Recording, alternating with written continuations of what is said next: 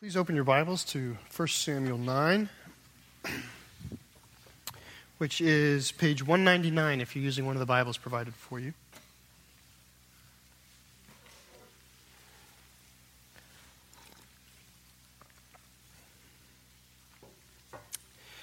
I'm going to tell you up front where we're going. Have you ever uh, made a decision in your life uh, that was um, not the right decision. I don't mean simply a mistake. I mean against against good godly caution and advice. But because uh, at the time you your spirit was caught up in something, um, it's what you wanted. Uh, maybe you just didn't have the ears to hear the counsel that was coming to you. Um, but for whatever reason, you chose uh, to go down this path. And I mean, the things I think about, the things, the lasting things I think about that fall, uh, you know, on, on, adults is, uh,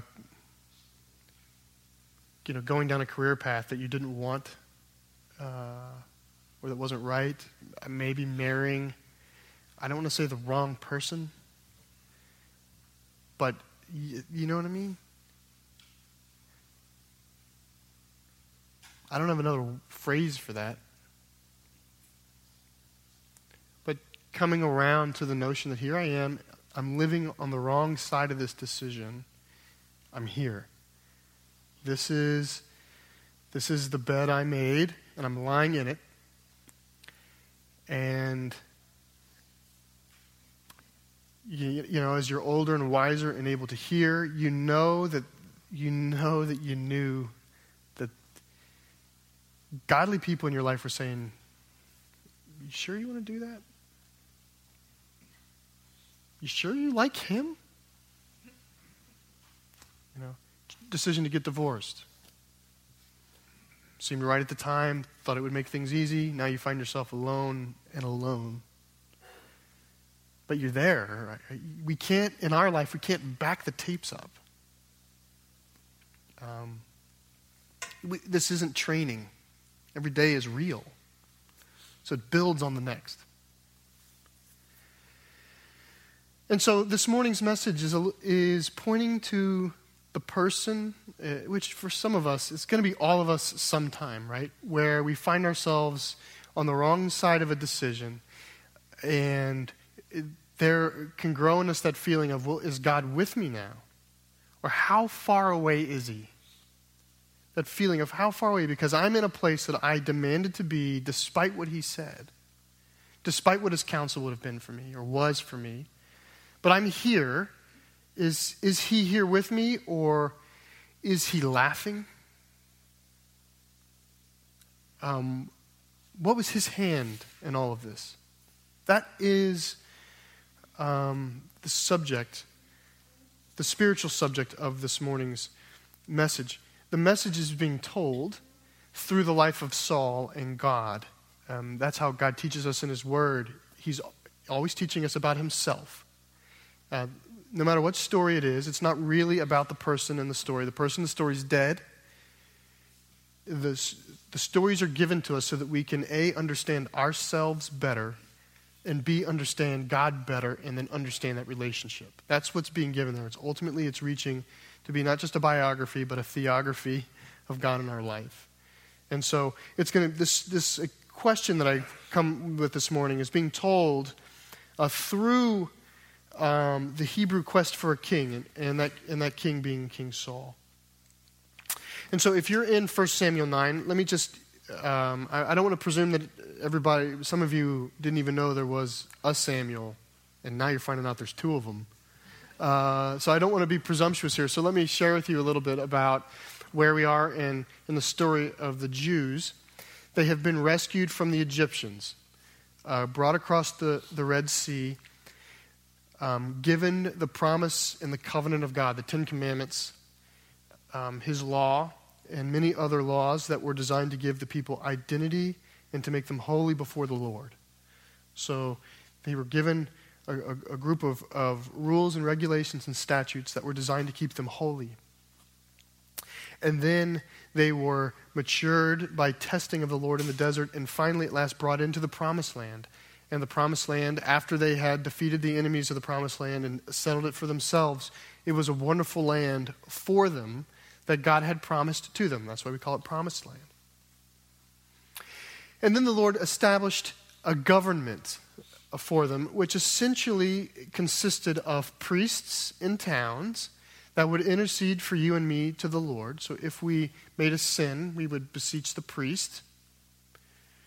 Or judges, which were established in towns and regions as the Lord saw fit to intercede for the people among people.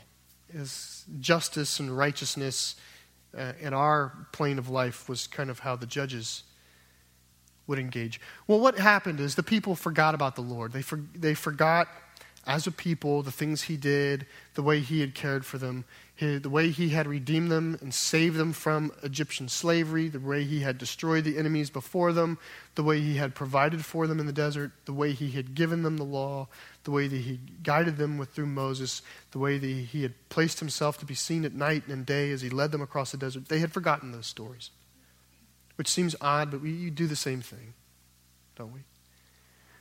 And as they forgot, they, they headed down a slope of behavior away from the Lord. And soon, as the generations went on, the ways of God became not only irrelevant to them, but uncomfortable and a nuisance. They got to a place where rather than trying to repent and come back, it just got in the way.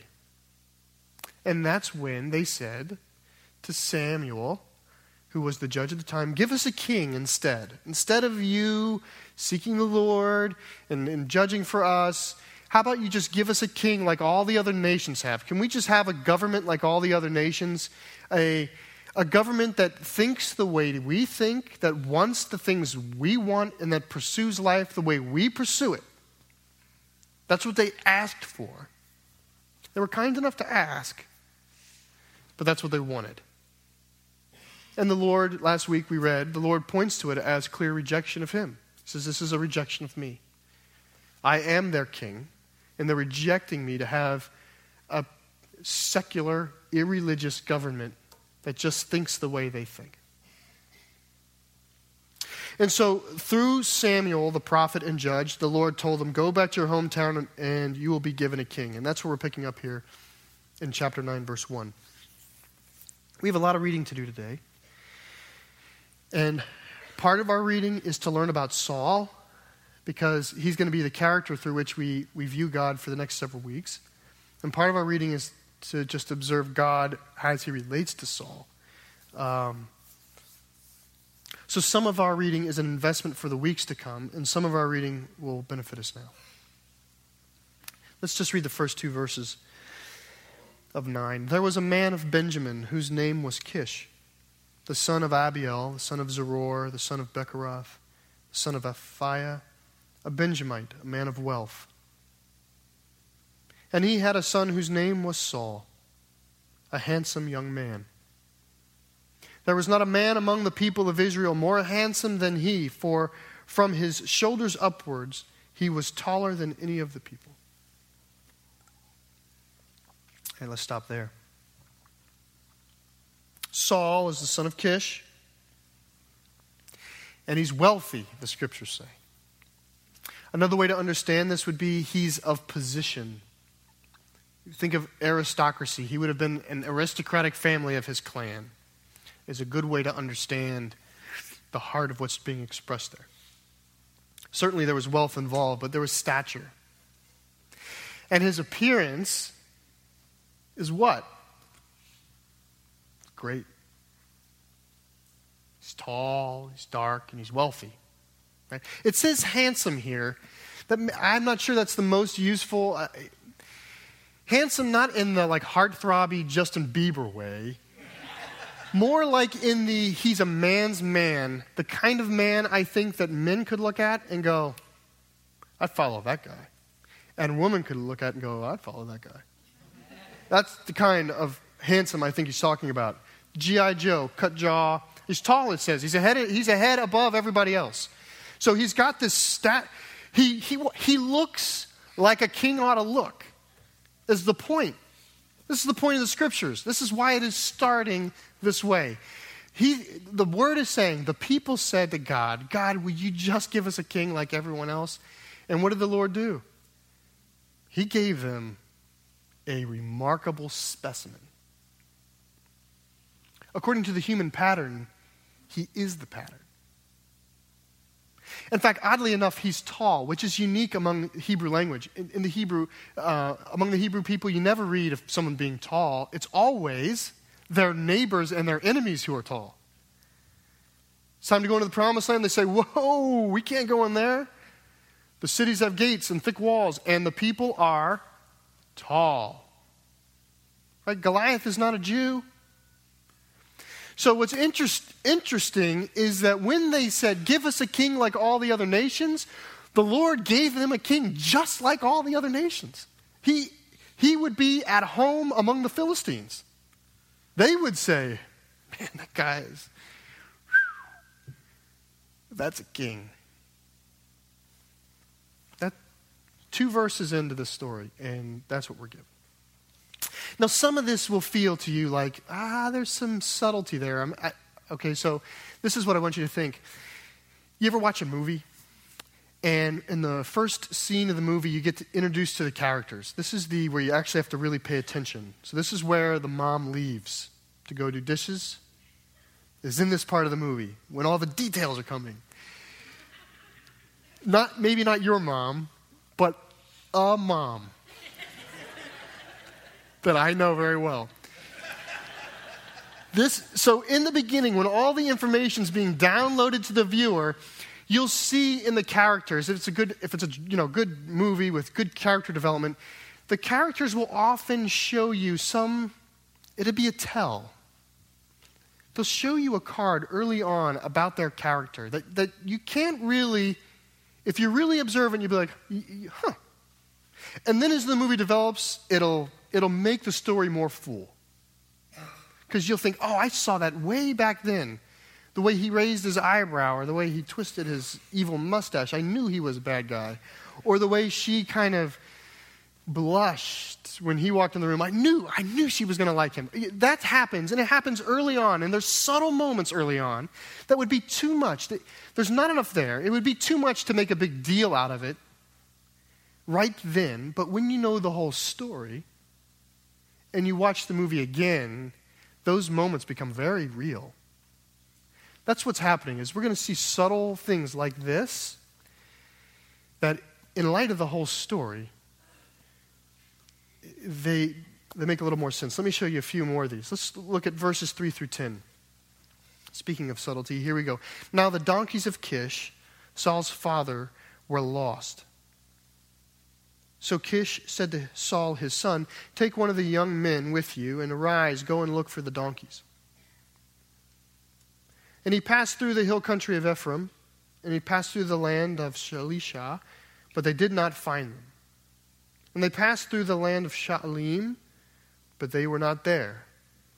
Then they passed through the land of Benjamin, but did not find them. When they came to the land of Zuph, Saul said to his servant, who was with him, Come, let us go back, lest my father cease to care about the donkeys and become anxious about us. But he said to him, Behold, there is a man of God in this city, and he is a man who is held in honor. All that he says comes true. So now let us go there. Perhaps he can tell us the way we should go. Then Saul said to his servant, But if we go, what can we bring the man? For the bread in our sacks is gone, and there is no present to bring to the man of God? What do we have? The servant answered Saul again Here, I have with me a quarter of a shekel of silver, and I will give it to the man of God to tell us our way. Now, formerly in Israel, when a man went to inquire of God, he said, Come, let us go to a seer. For today's prophet was formerly called a seer. And Saul said to his servant, Well said. Come, let us go. So they went to the city where the man of God was. Okay, now again, this is subtle, but I do not think it should be missed that Saul is not a good shepherd. The donkeys are lost, and he can't find them. And again, I, I think it could be overplayed potentially, but I, I do not think it should be missed that, that he is portrayed in this account as unable. In fact, as the story winds on, you feel like everybody in the land knows where these donkeys are but him. That's what, as the story will tell. Like, who doesn't know where the donkeys are? But he can't find them.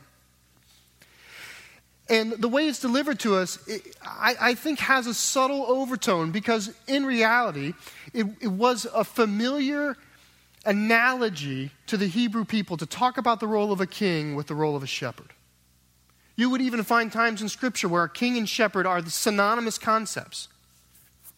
And it's worth noting that the, fo- the king who follows Saul, when Saul is rejected, this story is not going to end well. When Saul is rejected and David is selected, David is a very good shepherd. So good. In fact, when Samuel goes to anoint one of Jesse's sons as the next king, he arrives, and all the sons are there but one. And, and the Lord is not giving Samuel any peace on the sons that are present. And he says to Jesse, the father, Do you have another son? And he says, Yeah, I have David, but he's out caring for the sheep. So you have the story. One story begins with someone who can't find his lost donkeys, and the other one comes with someone who's actively caring for the sheep at the time of his anointing.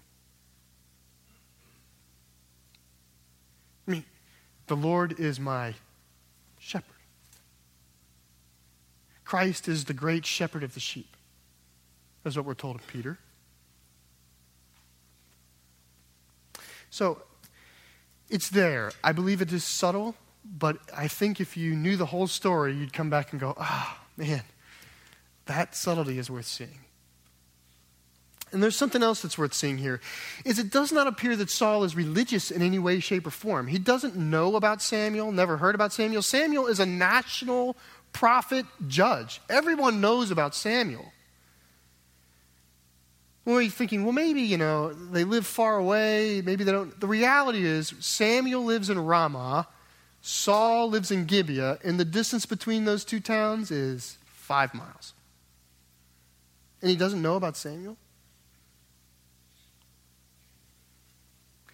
I mean, if you read this, you see how the servant has to lead Saul by the hand towards the man of God. I think the writer of the story wants you to see that. The writer of the story wants you to know God is giving the people exactly what they wanted, which is somebody who looks like a king and is not religious. Because that's the very thing they abandoned. They have a worldly specimen of a worldly man. He's wealthy, he's from an accomplished family, he is a physical specimen, and he's done it all himself.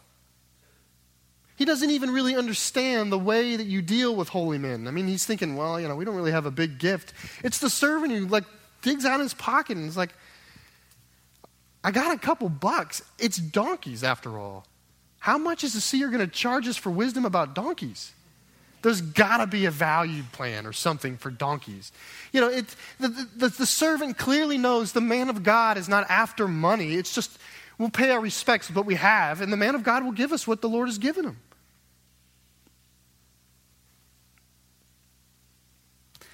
This is the first look we have of Saul.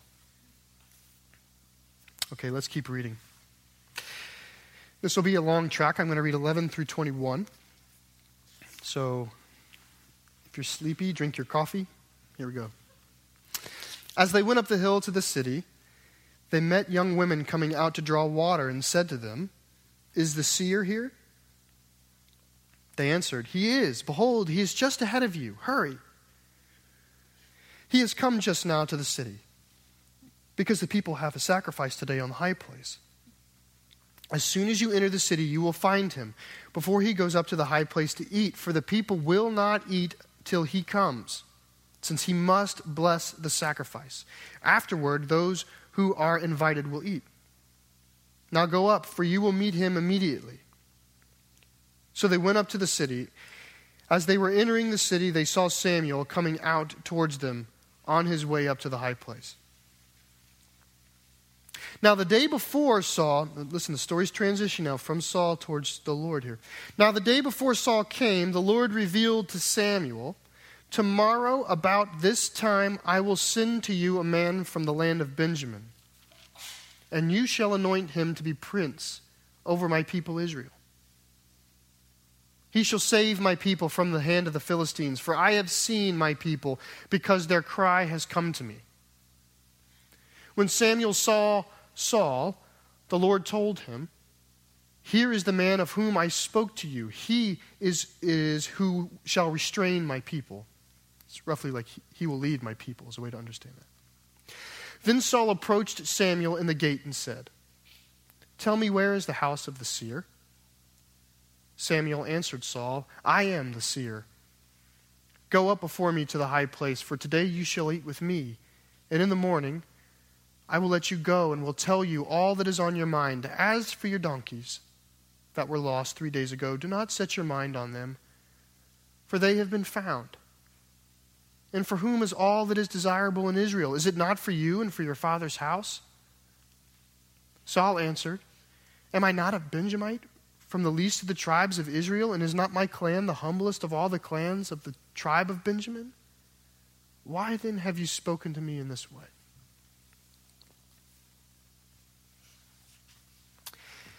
Is that what you were expecting of the Lord, given the fact that last week he said to Samuel, Samuel, they have rejected me? I mean, did you see how well treated Saul was here? You don't want to miss that. Saul was very well treated here. What I mean to say is, uh, imagine your God Okay, so take yourself and become God, but stay yourself. What I mean is, don't imagine you're perfect, just powerful. But keep your spirit as you know it to be. And you have been caring for these people since the day, well, since before you brought them up out of Egypt, but especially since the day you brought them up out of Egypt. We're hungry. Here's manna. We don't like manna. Here's quail. Not enough. A lot of quail. We're thirsty. Here's water. We're tired. We're always, right? Since the day you left, they want something that you're not giving them. They're unhappy with your leadership and they don't like Moses and they're frustrated. Why does Moses get to lead? Why does it, what's going on? You know, what about these rules? And you leave for, you know, 40 days, you're up on the mountain with Moses and it turns into mayhem down below. All these things, time and time again, you remember you're God and they have, they have done this, but you have shown mercy shown mercy because you know that you're working for their good the whole time, right?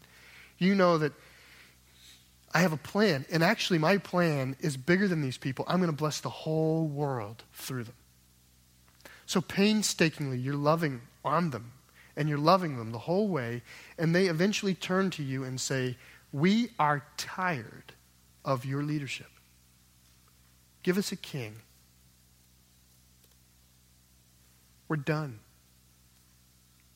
We don't want to hear about repentance. We want to solve the problems of our life. Will you just give us a king? No, you're God.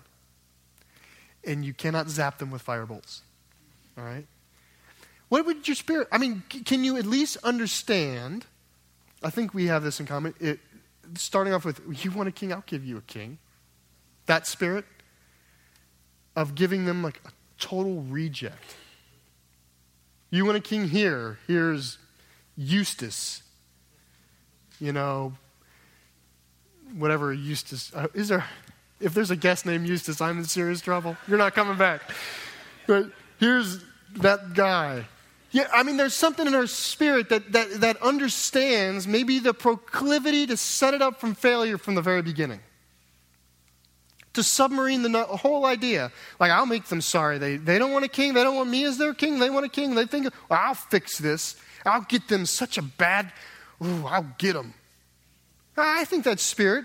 And then there is like a little more passive aggressive. If you're more type B, this is more what you would do is you would just give them someone like Saul.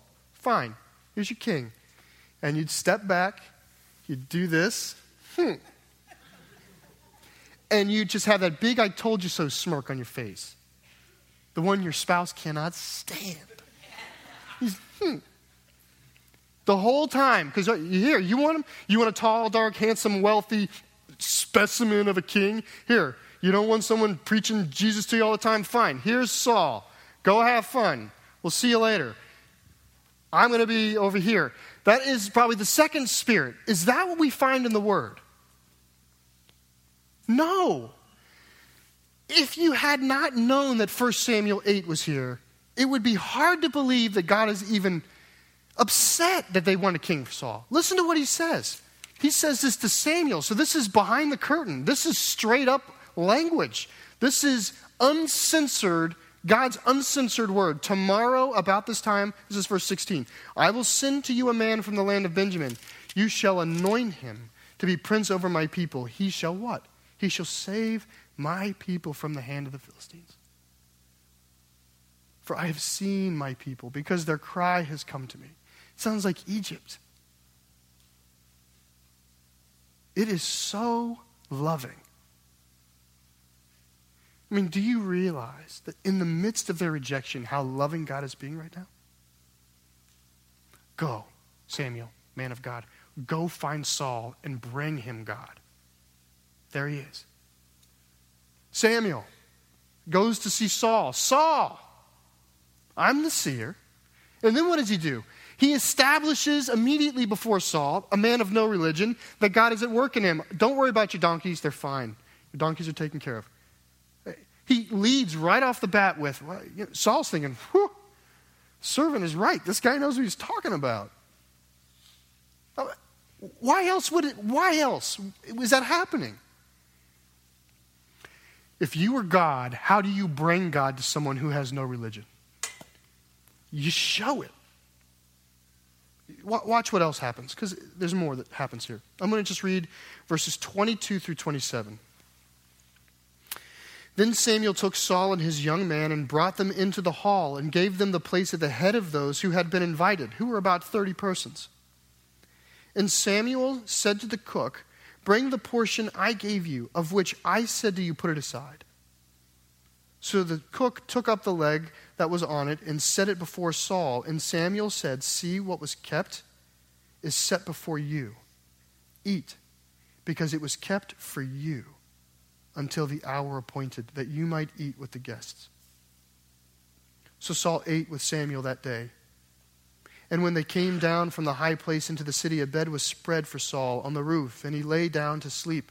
Then at the break of dawn, Samuel called to Saul on, up on the roof, Up, that I may send you on your way.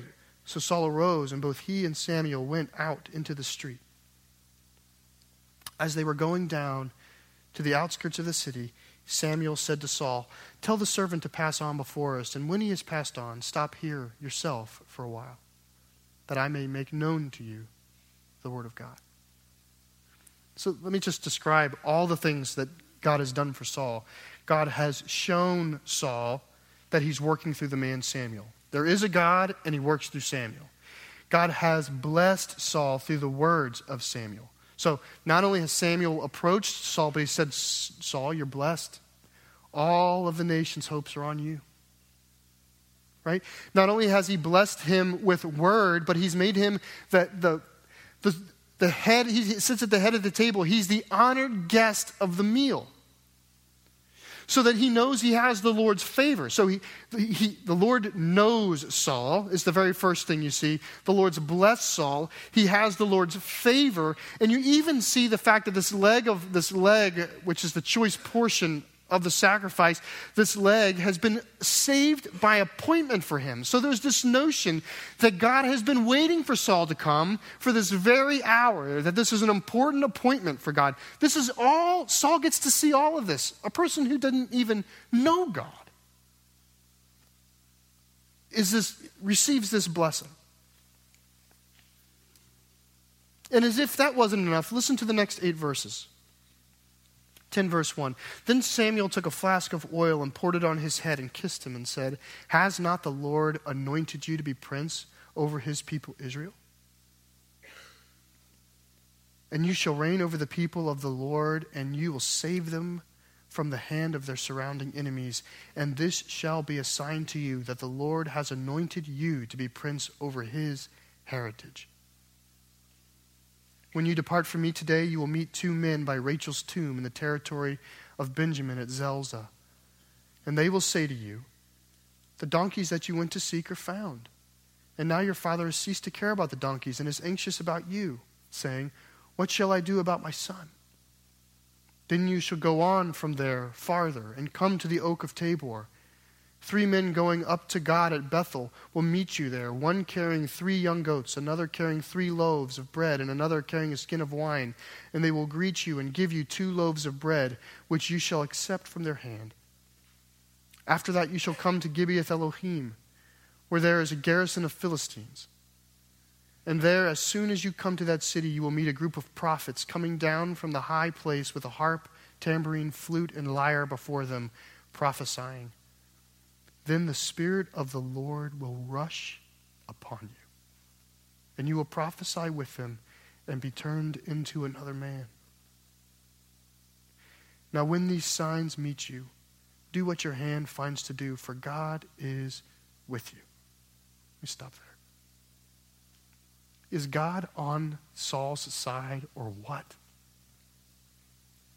What else? What else does God need to do? To show somebody that He is for them. God went out and met him outside the city. God blessed him through the words of Samuel. God made him the, the honored guest of the meal. God gave him the choice piece of meat by appointment that we've been waiting for you, Saul. God anointed his head with oil. The, he is the anointed person of Israel. You know what the Hebrew for that is? Messiah. Saul is the Messiah of Israel. He anoints him, and then he prophesies on his future. So that Saul has this notion that God not only knows his past, not only is in his present, but is caring for and knows his future. In fact, all of what was read happens in verses 9 to the end of the chapter. That God knows his future. And he says, You're going to go out, and upon your way, it's increasingly more spiritual moments that are happening until at last the Holy Spirit comes on Saul in great power. And he too begins to prophesy. In other words, like not only is he an honored guest, not only is he a, a, a special man of God, but the Lord puts his own spirit in him.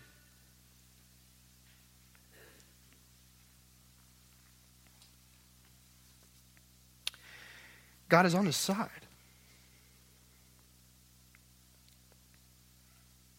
Do whatever your hand finds to do. That's, that's the idea. With the Spirit, by the way, now it's important to say this because it'll come up later. This, the Lord is not saying that he's making Saul a Christian. This isn't like you're going to be new creation in Christ.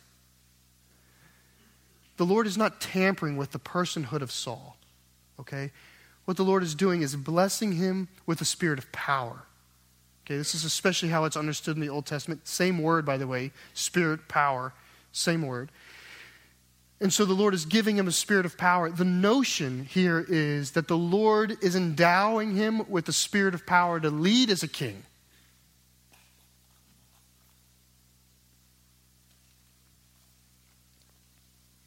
All of this is being done for him.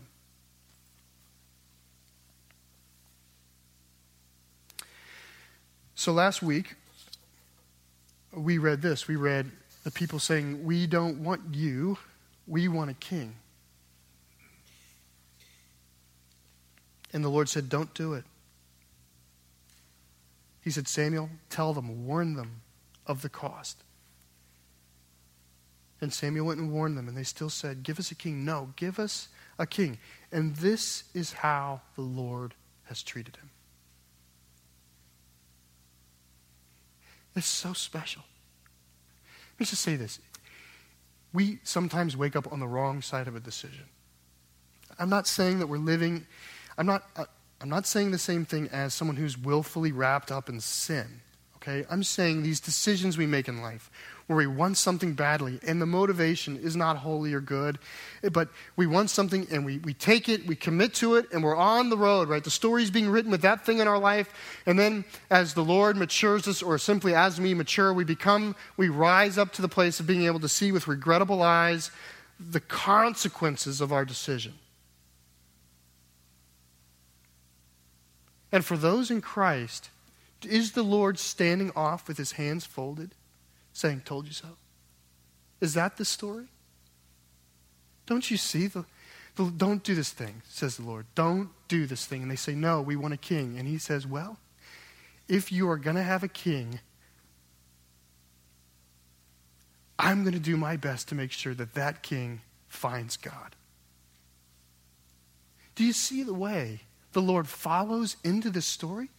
It's not as though, and I just want to say this to you, Christian, it's not as though your decision can inexorably separate you from the love of God or that can put you in some great distance from God, that you need to wake up and see and that He's haughty or laughing or that He's at some distance or uh, doing I told you so. That's not what's happening here. The Lord, the Lord is always on your side, always on the side of His children especially when they're making poor decisions. That's when the Lord travels with you into the decision. Is that not the story of the cross? ah, I need to send my son. That is the goodness of the Lord. Is that in our bad decisions, the Lord shows up in them to continue to breed and tell the story of life and of Christ and of the cross while we're there. How far is God away from you? The answer is for those in Christ Jesus, He is with us. And he's not saying, look, you got to throw all of that out. In fact, in his word, he says, by the way, if you find yourself unequally yoked and they'll have you, remain with them. Be Christ in them. God follows us in these decisions and continues to work out his promises in these decisions. He's not angry with you, he's not laughing at you. There's none of that. I just want you this morning, especially if there is that person, just to know the love, the never failing love of Christ. He has not left you. The Lord is our shepherd. Yea, though we walk through the valley of the shadow of death, he is with us. Did you ever think that we sometimes hand carve that valley of bad decisions? And He is with us. His rod and His staff, they comfort us. It's my hope. It's my hope that you might not believe there is distance between you and the Lord. Because it is just not true. For His people, He is always on our side working to make us who he promised he would do. That's his promise to us. Amen.